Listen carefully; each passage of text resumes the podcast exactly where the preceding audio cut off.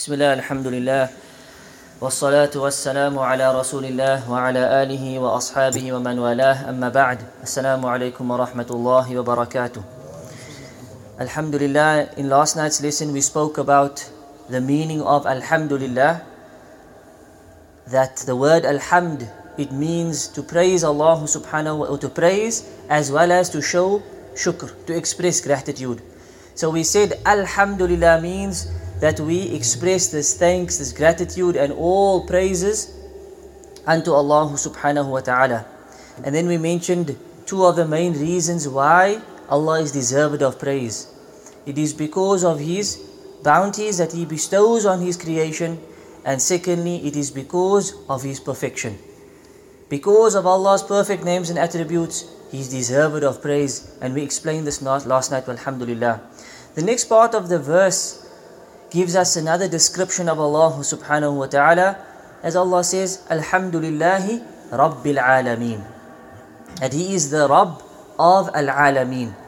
This word Ar-Rabb, some of the scholars have said it's a name of Allah subhanahu wa ta'ala. Allah's name is Ar-Rabb. And other scholars said it's just a description of Allah. But what does the word Ar-Rabb mean? The Rabb, the one who is the Lord of everything in existence. It includes the one who is the creator of everything, Al-Khaliq. It includes the one who nurtures his creation. The Lord is the one who takes care of His creation.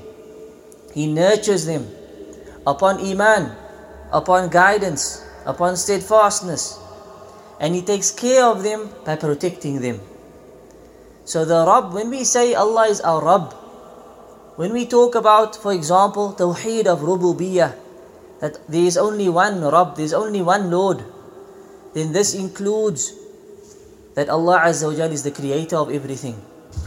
This includes that Allah is Ar-Raziq wa Ar-Razaq, the provider, the sustainer of every single thing. وَمَا مِن دَابَّةٍ فِي الْأَرْضِ إِلَّا عَلَى اللَّهِ رِزْقُهَا Allah says there's no creature on this earth except it is Allah who takes care of its of its rizq. And it refers to the owner of every single thing. Allah is Al-Malik, this is part of being the Rabb. He owns every single thing. As we read throughout the Quran, لِلَّهِ مَا فِي السَّمَاوَاتِ وَمَا فِي الْأَرْضِ To Allah belongs what's in the world, what's in this world, what's in the earth, and what is in the in the heavens. So this is our Rabb.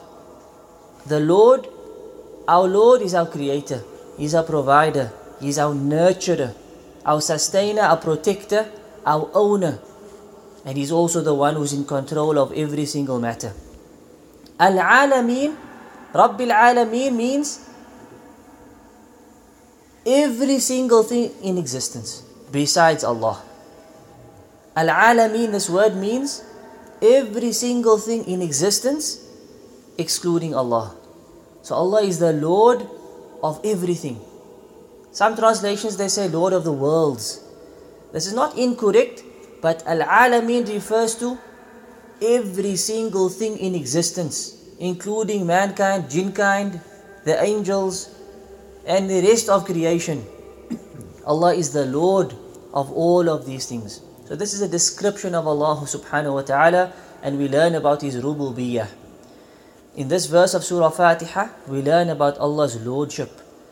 And this is a brief description of who the Lord is. Walhamdulillahi Rabbil Alameen. Tomorrow we move on to the next ayah. وصلى الله على نبينا محمد وعلى آله وصحبه أجمعين. والسلام عليكم ورحمة الله وبركاته.